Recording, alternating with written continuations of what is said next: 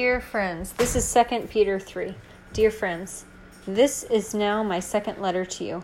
I have written both of them as reminders to stimulate you to wholesome thinking. I want you to recall the words spoken in the past by the holy prophets and the command given by our Lord and Savior through your apostles.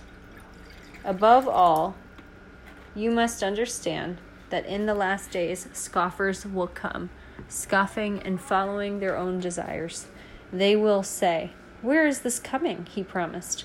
Ever since our ancestors died, everything goes on as it has since the beginning of creation.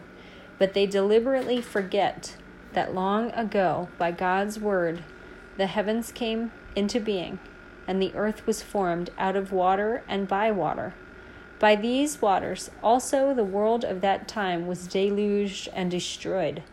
By the same word, the present heavens and earth are reserved for fire, being kept for the day of judgment and destruction of the ungodly.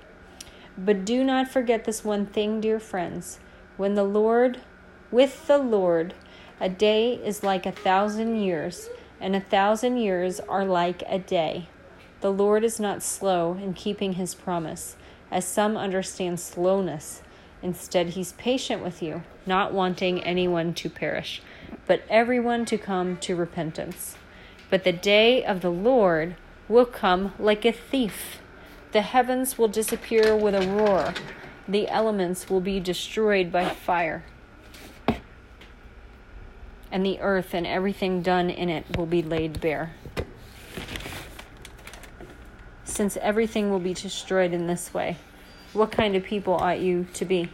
You ought to live holy and godly lives as you look forward to the day of God and speed its coming.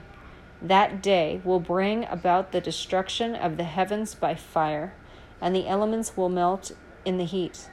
But in keeping with his promise, we are looking forward to a new heaven and a new earth where righteousness dwells.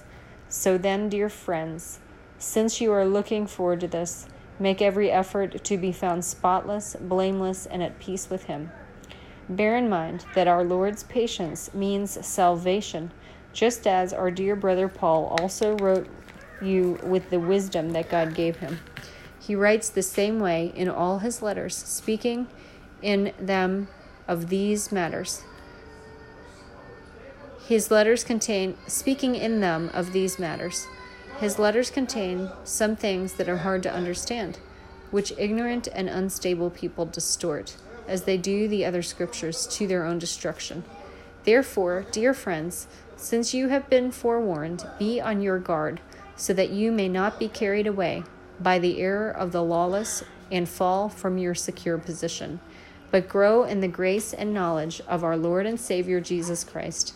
To him be glory both now and forever. Amen.